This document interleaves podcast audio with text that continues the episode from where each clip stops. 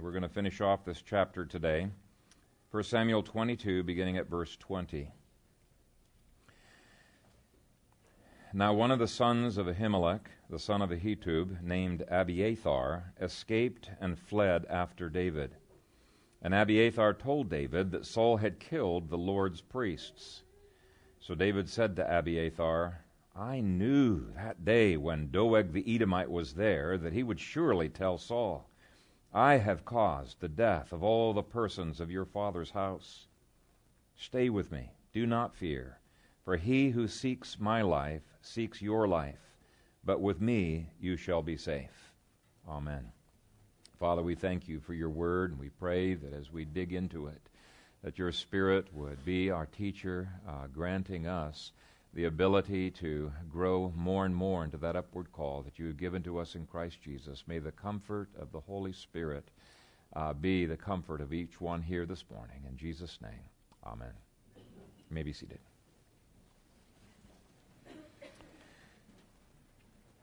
J.I. Packer once said, There are two sorts of sick consciences those that are not aware enough of sin, and those that are not aware enough of pardon.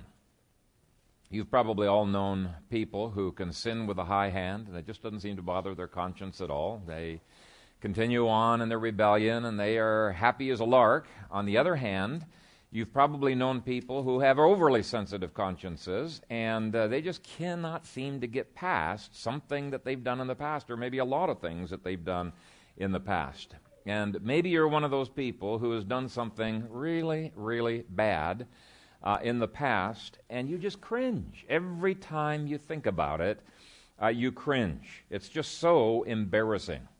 Regrets can sometimes gnaw at you, and they can just grind at you for a long, long time. Just when you think that you've put it back into the far recesses of your memory, hopefully to dissipate and to disappear, something reminds you of it, and like a monster, it rises out of the swampy waters, and you're stressed out all over again. Uh, you have a hard time moving on. And I believe that the Apostle Paul, probably early in his Christian life, was this way. I mean, think about it. He had murdered so many Christians, he had put so many Christians into jail, and every time he would think about his past, uh, he would probably cringe over it. Peter maybe was tempted to do the same thing, cringing over his denial of the Lord Jesus Christ. Well, if that's true of you for something or maybe several things, from the past, this is really a great, great passage to consider. Abiathar had a family history that was absolutely shameful, in the highest degree shameful. His great grandfather was uh, one of the three sons of Eli who uh, they routinely slept with the women in the in the uh, uh temple who came there. They robbed people who came to worship. Uh, they were just a stench in the nostrils of Israel, certainly were a stench in the nostrils of God. And so the reputation of his family was not that great. David, on the other hand, uh, he has some regrets as well. He feels the weight of having done something that resulted in the death of an entire city, including 85 priests and the, the relatives of Abiathar. And so here comes Abiathar to talk to him, and he just cringes over the realization of what he has done. Let's look first of all at the pain of Abiathar. Verse 20 begins Now one of the sons of Ahimelech, the son of Ahitub, named Abiathar. Now, anybody who's reading through this book from cover to cover uh, knows immediately, oh, Abiathar, yeah, he was from that really, really bad family. Uh, God spent two entire chapters, chapters two and three, excoriating the family of, uh, of Eli. And I'm going to read you a little bit from two prophecies there. I'm not going to read the whole prophecies, but uh, this gives the family history that was catching up with him. And I'm going to begin reading at chapter 2, verse 31. Behold, the days are coming, he's talking to Eli, that I will cut off your arm and the arm of your father's house, so that there will not be an old man in your house and you will see an enemy in my dwelling place, despite all the good which God does for Israel, and there shall not be an old man in your house forever. But any of your men whom I do not cut off from my altar shall consume your eyes and grieve your heart, and all the descendants of your house shall die in the flower of their age. Now this shall be a sign to you that will come upon your two sons, on Hophni and Phinehas. In one day they shall die, both of them. Then I will raise up for myself a faithful priest, and we find out later that that is the, the line of Zadok a faithful priest, who shall do according to what is in my heart and in my mind. I will build him a sure house, and he shall walk before my anointed forever. Now here comes a note of mercy in the midst of that judgment. And it shall come to pass that everyone who was left in your house, so that's a little hint there that it's not a total annihilation, there's going to be a remnant that's left. Everyone who was left in your house will come and bow down to him for a piece of silver and a morsel of bread and say, Please put me in one of the priestly positions that I may eat a piece of bread. So Zadok replaces uh, uh, Eli as the family that would represent the high priestly office. That was a separate from all of the other priestly offices. So here, there are going to be survivors. That's a mercy. And he's going to continue to allow them to minister in some capacity. That's a further mercy, even though they will not have the high priestly officer completely shut out of that position. So um, I'm going to pick up at ver- chapter 3 and read from another uh, prophecy to show how abominable this house was to God. Chapter 3, verse 11. Then the Lord said to Samuel, Behold, I will do something in Israel at which both ears of everyone who hears it will tingle. In that day I will perform against Eli all that I have spoken concerning his house from beginning to end. For I have told him that I will judge his house forever for the iniquity which he knows, because his sons made themselves vile, and he did not restrain them. And therefore I have sworn to the house of Eli that the iniquity of Eli's house shall not be atoned for by sacrifice or offering forever. Ouch. I mean, that's an incredibly severe pronouncement against that office. No longer could there be any sacrifice that would make him fit for that office. God was not going to hear any prayer for that office. He was excluded from that office.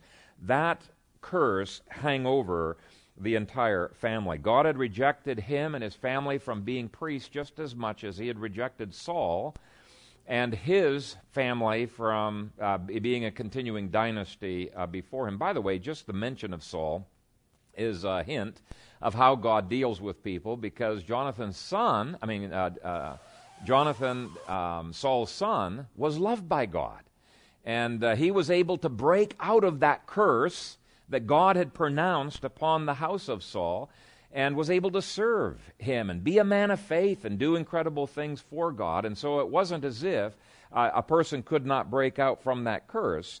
Uh, Jonathan was a, a, man who clung to God's mercy even when the shame of his house had caught up with him. But back to Abiathar, here's this curse hanging over his family. It had a reputation of immorality, corruption, theft, pride, and rebellion that they could not live down. It would be sort of like you being born into a mafia family and people say, oh, you're from that family. Or you being one of the sons of Judas Iscariot, uh, who had denied the Lord. I mean, this was the kind of feeling that you don't want to be connected with that family because that family was kind of under uh, God's judgment. And this judgment um, uh, wiped out all of the descendants of Eli in this uh, chapter except for one. Just one lone survivor. How do you live with a reputation like that? Do you just keep on cringing? Abiathar did not. He knew his family deserved God's judgment, but instead of railing against God, what he did is he justified God. And he clung to God's mercy. He pursued after God. If there was one thing that God cannot say no to, and it's not because I say so, it's because God Himself has said so, one thing God cannot say no to it's a person who pleads his mercy humbly and humbly seeks after God. It doesn't matter how far you have slid down into the gutter, if you plead for God's mercy, you humbly seek after Him with all your heart, uh, you will taste of His mercies. Abiathar went on to live a life of faith in God And it's almost as if he stepped out of his family's identity. Now, some of you have had to do that. You, you've started afresh with your family. You're going to build a dynasty built on the rock of Jesus Christ. And uh, it's like you've stepped out of that old identity. Now, unfortunately, toward the end of his life, Abiathar reverted to a temporary rebellion. Sometimes old habits die hard. And I want to read you uh, what 1 Kings 2 and verses 26 through 27 says. And to Abiathar the priest, the king said, and this is King Solomon, Go to Anathoth to your own fields, for you are deserving of death. But I will not put you to death at this time, because you carried the ark of the Lord God before my father David, and because you were afflicted every time my father was afflicted. So Solomon removed Abiathar from being priest to the Lord, that he might fulfill the word of the Lord which he spoke concerning the house of Eli at Shiloh. So by removing Abiathar from office, he was fulfilling that prophecy uh, of uh, the line of Eli eventually being totally uh, shut out of the office of high priest. So, what do you do when your family history catches up with you? You continue to plead God's mercy. Even after that final act of blowing it, Abiathar repents. He's a man after God's own heart. He repents, he pleads God's mercies, and he tastes the sweetness of God's mercies, which the scriptures say are what? New every morning, right? In fact, Abiathar illustrates the difference between the removal of sin and having fellowship with God, that's on the one side, and the removal of the consequences of sin. Some people confuse those. They are quite different things. God forgave Abiathar's sins, all of them, but there were still consequences related to office. Just to use an analogy, just because a homosexual repents and uh, trusts in God and is restored to fellowship with God, fellowship with the church, does not mean he's instantly going to be cured of his AIDS, right? Uh, if he has AIDS. Uh, God may, he may not. But the consequences of sin, those are like the harvest that you receive from the seeds that you have planted. So you got to distinguish between forgiveness and the other. So let's apply that to Abiathar's office. Uh, I remember a guy who came to my office for uh, counseling back in the old Trinity PCA days. Uh, he was a former pastor, and uh, he had divorced his first wife and um, entered into an unbiblical second marriage. Then he subsequently divorced that second wife and entered into a third unbiblical marriage. And he came to me and he said, You know, I've repented of this. I've recognized that this is wrong. This disqualifies me from office, but I want to know uh, what I should uh, do about this because I, I really do feel that God has forgiven me. And I agreed with him. I said, Yeah, God has forgiven you, and his mercies uh, cover over your sins, and uh, you should try to make that third marriage work uh, to God's glory. But then he said to me, Well, since God has forgiven me, and since I'm gifted to be a pastor and I'm called to be a pastor, doesn't that mean I can go back into being a pastor? And I said, No. The Bible's quite clear that you are disqualified forever from the office of elder. And he said, But what about Romans 11, verse 29? It says, The gifts and calling of God are irrevocable. God won't ever call, uh, take those back. And I said, Yeah, the gifts and the calling of God are irrevocable. And there is no reason why you cannot continue to use your gifts in the church and continue to minister. You don't have to have the office of a pastor to teach and to serve and in many different ways and to bless God's people, but the office itself is forever closed, just like the office was closed uh, to Abiathar uh, in uh, this particular passage. And uh, so, what the situation with him was, was instead of getting bitter over the fact that the office was closed to him, he began to serve selflessly in the church with all of his heart, with all of his gifts. He clung to God's mercies, enjoyed God's mercies, and became a blessing to that church, and was blessed himself uh, in the process.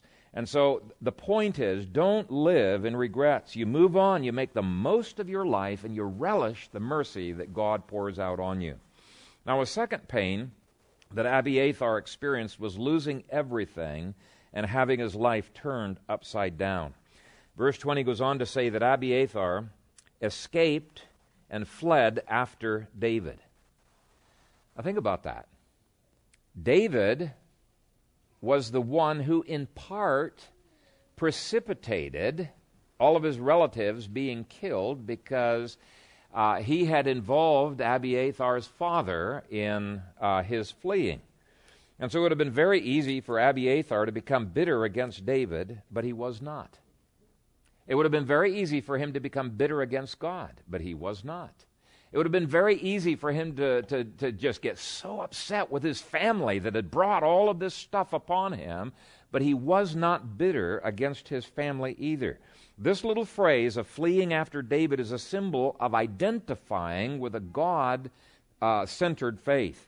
When your life has been turned upside down, it's very easy to start getting bitter and to start mourning and mourning and mourning over the losses that you had, sort of like Jacob did uh, when he lost uh, Joseph. I have known people who have become bitter and angry for years, angry against God, even. They've admitted, I'm angry against God.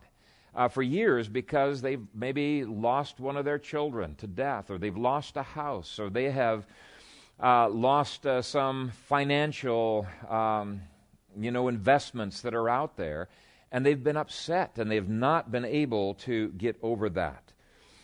Uh, Abiathar refused to do that. Unlike his family, his identity was wrapped up in God, and because God was his treasure, he was able to say, even through the tears, because I'm not denying the pain, there's pain in there.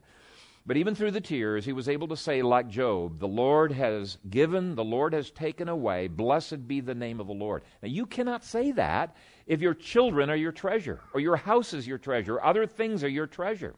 You cannot say that if you've constantly got this video of regrets playing over and over uh, in your mind. If only I hadn't uh, done uh, such and such a thing. God was sovereign over even those mistakes, and it's very important that you learn to move past them.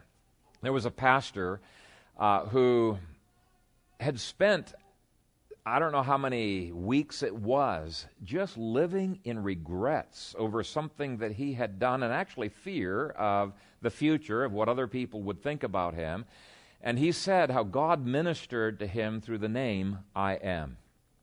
And it was as if God was opening up that name and making him realize look, my name is I am, not I was. And you are losing the benefits of sweet fellowship with me and ministry from me and learning to receive of my power because you're being controlled by the past. The past cannot control you unless you allow it to control you. What does faith do? It's not looking to the past, it's constantly looking to God in the present as the great I am. You cannot allow the future to control you unless you give in to fear. Fear is the great killer of faith. And so fix your eyes on Jesus, who is the author and finisher of your faith. Don't fix your eyes on those who condemn you. Don't fix your eyes on all of those sins that you committed that you so regret. You cast them at the feet of Jesus, you move on. Verse 21 says that Abiathar told David that Saul had killed the Lord's priests. So even the present can bring pain. You can be tied up in the past, you can be tied up in fear in the future, but the present itself can be extremely painful. His entire family, his entire town had been wiped out. Uh, he no doubt felt crushed with the cruelty of life. I mean, who would have thought that the king of Israel would kill 85 pastors, all of their wives and their children, their dogs, their cattle, every living thing? It was like a scorched earth. And it would have been very easy for him to have become uh, very given in to despair, but he did not. While it caused him to hate hu- humanism, and rightfully so, it did not make him hate God. Uh, while it caused him to see the ugliness of humanism, he was still able to see the goodness of God's hand in the midst of what those people had done to him. And he grew through it instead of becoming bitter through it. And I think later chapters in 1 Samuel make that quite clear. Now, there's a lot of people point out that the book of Philippians and the book of First Peter say that the fires of persecution purify us and uh, they, they make us uh, better. And it's true. Uh, those things can, those fires can really cause us to grow closer to the Lord, but that does not automatically happen. There are a lot of Christians who do not grow better when they are persecuted, they grow bitter. It's not an automatic thing. So, what is it that makes the difference between a person who just thrives, who grows closer and closer to the Lord despite the incredibly bad things that happen to him, and another person who just falls apart and becomes very, very bitter? And perhaps an, an illustration would help. A diamond is formed by coal being put under extreme pressure and heat over time. And people were have been trying for a long long time to make artificial diamonds so that they could use them in various industrial applications and on saw blades and things like that and they knew theoretically that putting pressure and heat on coal would turn it into a diamond and they tried and they tried and they tried and they could not do it it was not until 1954 that they finally discovered that you needed to put a catalyst with it. And the first catalyst they used was uh, molten iron, and later they used molten uh, nickel and uh, cobalt. But they called this a solvent catalyst, and immediately they were able to uh, very cheaply and easily make uh, artificial diamonds. Now they've come up with four different ways that they can make artificial diamonds, but it was that catalyst that made all the difference. It was not the heat, it was not the pressure alone that did that. And the same is true in our lives. You can go through pressure and if you don't have the catalyst of being close to the Lord by faith, being driven by faith, it's not going to turn into diamonds. It's faith in Christ and His presence in you that's that catalyst that can turn the coal into diamonds. And instead, what we do is we do all kinds of things to kill our faith. It's like we're trying systematically to kill the faith within us. What are some of the things that kill faith? Grumbling, complaining, repeating Murphy's laws like a mantra. You know what Murphy's laws are. There, there's hundreds of them. If you drop toast, it's always going to fall down butter side, right? Butter, butter side down. Uh, they, they, got any number of things. Murphy's laws, you know, if, if it rains, it pours. It's, it's like everything that could go wrong, has gone wrong in the past, is going wrong now, will go wrong in the future. It kills your faith. Self pity will kill your faith, and as a result, you are not going to get diamonds out of your pressures and out of the fires that you are going through. Way to tell if you are living by faith in the midst of your trials is the degree of joy that you have.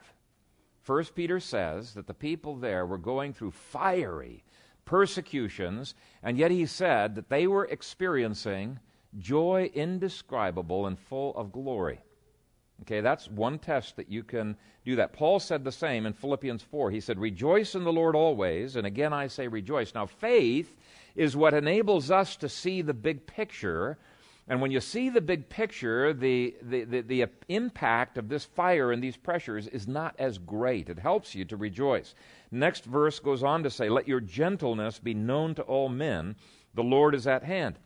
Seeing God close to you and having a sense of his presence with you in the midst of that fire enables you not to lash out at people.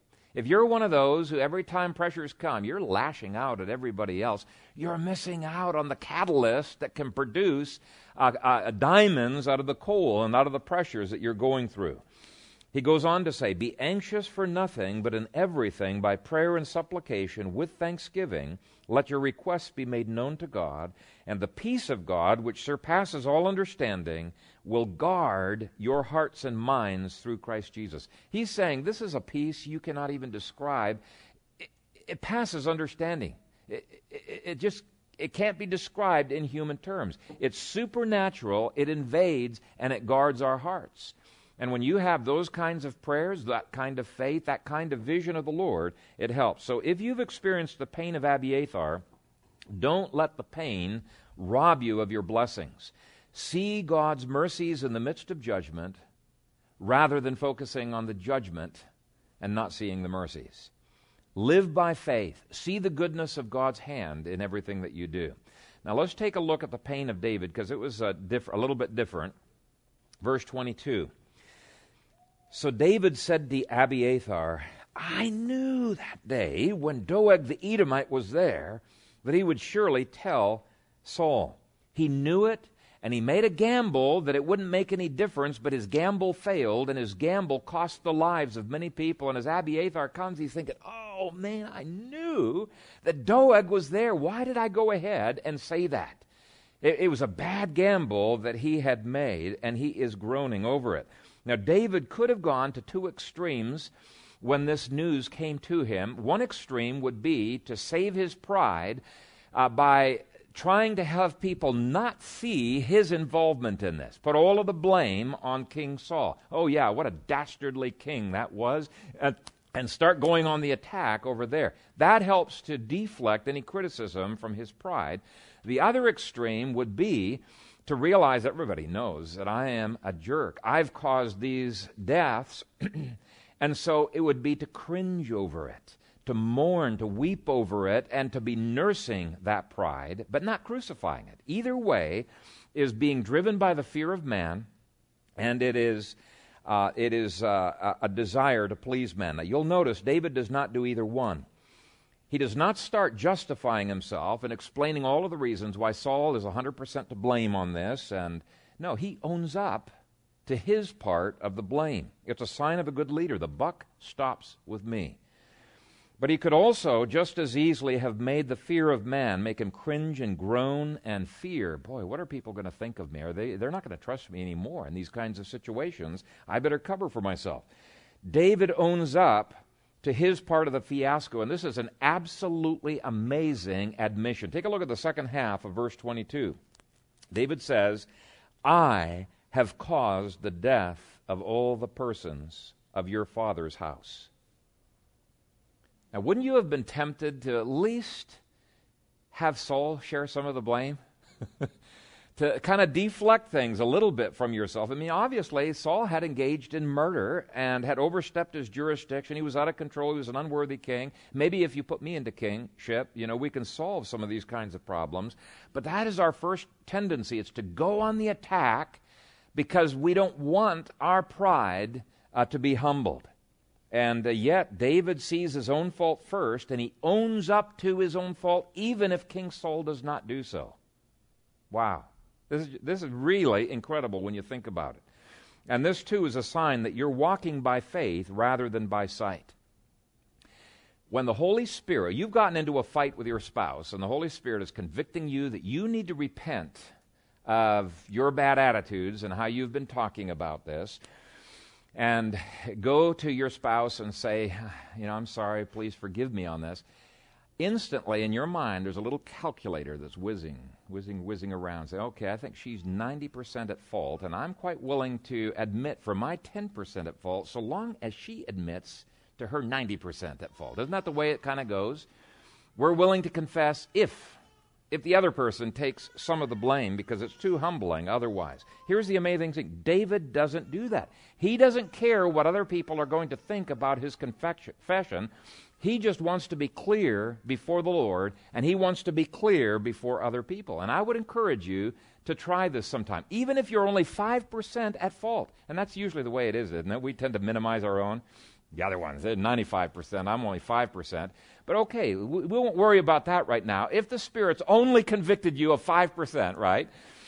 Still, I would urge you to do exactly what David did and go and confess to that person your 5% without bringing up their sin. Just leave God in the business of convicting them. You've probably already brought up the sin already two or three or four, four or five times, right? when he convicts you, just confess your own and let him do that. In my teens and my 20s, oh, this was brutal, brutal, hard for me to do because when I confessed my 5% of the sin that the Spirit convicted me of, it was probably a whole lot more than 5%, okay? But I was confessing what I had done wrong, and I said, you know, the Spirit of God has convicted me that my attitude was totally wrong in this, and I should not have used that tone of voice. It was a demeaning tone of voice it showed an ungodly heart attitude. Please, would you forgive me of that? Inevitably, what would happen is the other person's face would brighten, and boy, they'd be so gracious, and yes, I do forgive you for your sin, and I can see exactly what's going on in their hearts. They think I'm admitting to all the fault, and I've not done that. I've just I've confessed this little tiny bit, you know, that I'm at fault at. And I'm so tempted to open my voice, and God's Spirit says, Shut up, Phil. Do not open your voice. I'm working on you. Just leave me. Okay, Lord, when are you going to convict this guy of his sin? And the Holy Spirit just says, Leave it alone, Phil. That's not your business. That's my business to work on his heart. And oh, it was just brutal hard. But as I began to do that, lo and behold, what I began finding is I found, first of all, the joy of having a clear conscience before others, and I did not want any division between me and that person to be my own fault. So my conscience is free before Him, my conscience is free before God the Father and I begin to experience the joy as I'm crucifying my pride, putting on humility, of experiencing God's presence, His power, a new authority that I did not have before. Why? Because God is walking with me, and lo and behold, I'm beginning to have the inkling, smallest bits of First Peter's joy indescribable and full of glory, when there's really no reason for it. Everybody looks on and thinks, there's no reason to be joyful. you know, the other guy's won. No, he hasn't won. He did not ab- was not able to conquer my heart. And so I would really, really urge you to do this. It's crucifying your pride, putting on humility, entering into the joy of the Lord. Now, let me end with four more things you can do to help you move beyond the pain and beyond the shame permanently. First, David said, Stay with me. Be willing to connect with other imperfect saints. David was willing to model the admission that he was imperfect, and what happened is he began to attract other imperfect saints who gathered around him. You look at the crew that gathered around uh, him, they were imperfect saints, weren't they? Now, if David had done the opposite, if he was more ready to see the imperfections of others than he would of his own imperfections, who would he be attracting? He'd be attracting people who seem like their lives are all put together, but who are quite ready to criticize everybody else. We call this hypocrisy, right? And hypocrites are blind to their own failings, but constantly seeing the failings of others. May this congregation be a congregation that knows how to comfort people in pain and who have gone through shame. Why? Because we know about our own pain and we know about our own shame as well. May it be a congregation that welcomes imperfect saints who are honest about their mistakes, who want to go on to victory, who want to grow. It'll happen. It'll happen if we all embrace the attitudes of David and Abiathar. The second step that's very, very helpful is given in David's next words Do not fear. When you blow it, it's very easy to just fear ever trying again or fear associating uh, with people again. we got to resist that temptation. I want to tell you a, a, famous story that's been circulating for quite a number of years about Roy Riegels. This was back in 1929 at the Rose Bowl.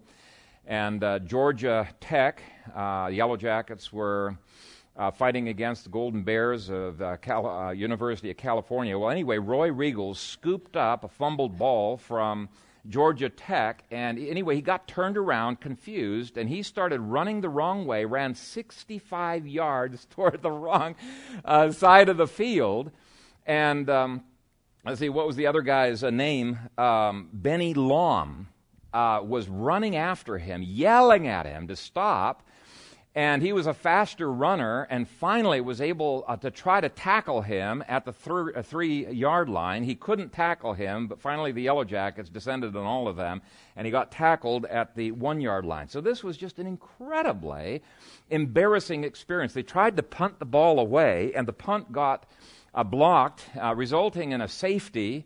And so it left them Georgia, you know, two to one, uh, two to zero, and so it was just enough margin for them to win uh, that game. Well, everybody was just stunned by this turn of events. Actually, it was probably more than stunned. They were probably ticked off. They were mad at Roy, uh, Roy Riegels, except for all of the fans of Georgia Tech. Well, uh, the announcers were wondering, okay, what, what are they going to do with Roy Riegels? What's uh, the coach going to say? Coach Price during halftime, looked at the team and said simply, Men, the same team that played the first half will start the second. And the players got up and they started walking out, except for Roy Riegels. He just sat in the chair with his head in his hands. And the coach looked back and called out to him. He wouldn't move. Coach Price went over to Riegels and said, Roy, didn't you hear me? And Roy looked up and he's just bawling. and he said, Coach, I couldn't face that crowd in the sa- stadium to save my life. And Coach Price reached out his hand on Riegels' shoulder and he said, Roy, get up and go on back. The game is only half over. And Roy Riegels went out and he played his heart out. He probably played harder than he'd ever played in his life. And he proved himself. You know, he was all star before. He, he proved himself to be an incredible athlete. Now, they still lost the game. It was a heartbreaker, but he showed himself to be the kind of football player he needed to be in that second half. And the Bible says this is what needs to be done with every one of us. There is no going back and reliving it and redoing it. And too many people are living in the past. Too many of you are living in the past. You're constantly replaying the video of regrets. And you're cringing and you think, oh, man, I can't face that crowd again, even if it were to save my life. But you need to be like David. David put away his grief, he got back into the game. Now think about the Apostle Paul. if the Apostle Paul had constantly replayed the video of regrets of all of the people he had imprisoned, all of the Christians he had put to death, it would have paralyzed him. Every time he'd go to a new church and, and meet a Christian, he'd be thinking, oh boy, I bet you one of his relatives was put to death. Or maybe they were put, maybe he was one of the ones I put into prison that wasn't put to death. And there would have been this twisting fear inside of his chest of what other people would think about him. He refused to be paralyzed by his past. Here's what he said One thing I do, forgetting those things which are behind. And by the way, that's not a bad memory.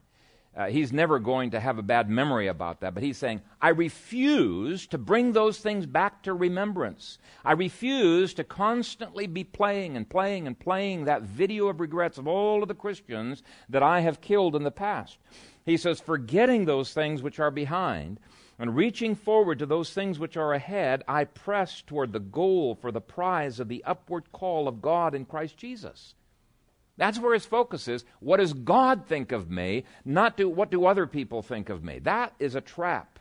What does God think of me? And he goes on to say, Therefore, let us, as many as are mature, have this mind. And if in anything you think otherwise, God will reveal even this to you. He is saying, don't let the past tie you down. Make something of your life by moving forward. And by the way, the same attitude that Paul says he wants you to have for yourself, he wants you to have for other people. He says, don't be constantly replaying the video of other people's errors and of other people's sins. Okay? We need to have the same attitude toward others. And so don't hold the sins of your spouse against your uh, your spouse. You know, every time that they goof up, okay, you bring all of the past sins out of the garbage can and you smear those sins into their faces. No, that is not uh, appropriate. They forgave Paul of all of the sins that Paul had done against the church, just as God in Christ had forgiven them. That's the way he calls us. You have to forgive one another just as God in Christ forgave you. And if you are not willing to forgive your spouse, you're constantly reliving and replaying those sins that they have committed against you, and you're just getting bitter about them. Jesus says he will not forgive you your sins. And you don't believe me? Read Matthew 6, verses 14 through 15 for yourself sometime. He guarantees, I will not forgive you your sins if you are not willing to forgive one another their sins. God wants you to move forward. If you keep playing the videos of your own sins, God will bench you. You keep replaying the videos of other people's sins, God will bench you. It's going to keep you out of the game. And so, point A is reconnect with the team, reconnect with imperfect saints. Be a Coach Price who welcomes imperfect saints onto the team, and be a Roy Riegel who's willing to go back onto the team and associate with others. That's point A. Point B reject fear and live by faith. Fear of what others think of you is utterly incompatible with faith. War against it, fight against it, do not give in to it. God says you cannot be men pleasers. By the way, that was my besetting sin, and it's still something I have to always watch out for is being a man pleaser, living in the fear of what other people might think of me. And so Galatians 1:10 is a verse I memorized years and years ago and uh, drilled deep into my consciousness. If I were still trying to please man, I would not be a servant of Christ, is what Paul says. We've got to crucify that and put that away. Point C Realize that you are not alone in the fight. In verse 23, David said, For he who seeks my life seeks your life. Okay, we're both in this together. If you think you are the only one who has gone through these pains and these shames, you're going to feel isolated. Now, if you're on the other side of the fence and you think they're the only ones who have gone through these pains and these shames, you're going to feel isolated. See, the Bible calls us to realize we are all wounded sinners who need each other. All of us are under the attack of the world, the flesh, and the devil. And if you are too good for us, or we are too good for you, you've missed the whole point. Even the Apostle Paul, toward the end of his life, realized his own sins to such a degree he said that he was the chief of sinners. And people are saying, what? That didn't make any sense. I've never seen a person more holy than the Apostle Paul. I've never seen a person more close to God. Yet he is convinced, I'm the chief of sinners. Why? Because the closer you get to the intense light of God's glory, the more the little corners and the dust balls and the spider webs appear in your life. And you become more aware of your own sins than you do of the sins of other people. And so we need to realize we are in this fight together. Really, here's one way of thinking of it this church, the whole team, is filled with Roy Riegels. Okay? Every one of us. Every one of you. You might think you're the only one with regrets that's just disqualifying you. Forget it. I am Roy Riegel who has things from my past that I have, have been tempted to cringe over. Everybody else in this congregation is the same. And we need to get used to thinking that way. The last step that we see in David's speech here is that we need to believe God's word implicitly. Verse 23 ends by saying, But with me you shall be safe. Actually, just throw in there an extra point. Um, throw in an extra point there that we want this church to be a church where we can say to every Roy Riegel, You're safe here. Okay? You're safe here. Um, we welcome you onto the team. And if you will play your heart out for us, we will play our hearts out for you. Now, of course, if the Roy Riegel comes into the church and he says, You know, I like running the ball the wrong direction, and I will run the ball the wrong direction, we're going to knock you down. we're going to bench you for a while, okay, because that's not what a Christian should do. But Roy Riegels don't do that. They're ashamed of their sins and they cry over their sins, and maybe they're gonna, you're going to do it again. But you are safe here because this is a team that is committed to playing with you if you're willing to play your heart out for the Lord Jesus Christ. But now, the new point E on your outlines is believe God's word implicitly. The reason we can say you're safe here is not because we think we're so good. No, it's because we trust God's word implicitly. And the reason I say they were trusting God's word implicitly and saying, You're safe with us, is because they had brought God's revelation with them. Abiathar brought the ephod, which had the Urim and the Thummim. People don't know exactly what it was, two stones perhaps that glowed and it gave a yes or a no answer, infallible guidance from the Lord. David was an infallible prophet from the Lord, and he was writing down his scriptures.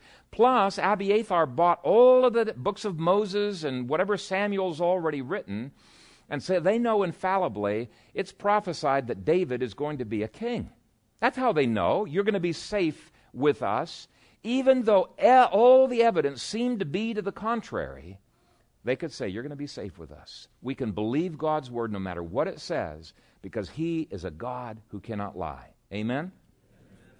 Now, in conclusion, let me say that although none of us have very much to offer to the Lord, since our lives are so feeble, uh, we're worse, really, in, in many ways than uh, Roy Riegels because he was quite the athlete.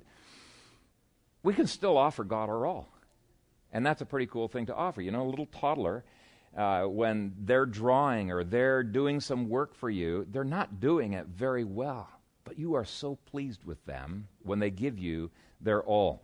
Uh, Nathan Hale is famous in American history books, and even though he was admired by his friends for his dedication, he really was not super famous until after his death.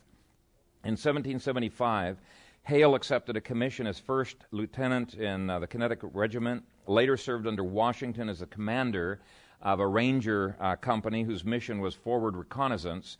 And in September of 1776, he was captured as a spy by the, uh, the, the, British. Uh, he was tried and sentenced to death. He gave a very spirited and uh, apparently quite a, a, good speech uh, to those who were there, and then he was hung. Now, hanging was a most shameful, shameful, shameful way to die back in those days, especially if you were a higher class, which Hale really was. But at his hanging, he said these words that are in our textbooks I regret that I have but one life to give for my country. He didn't regret being hung. He wished he could be hung again.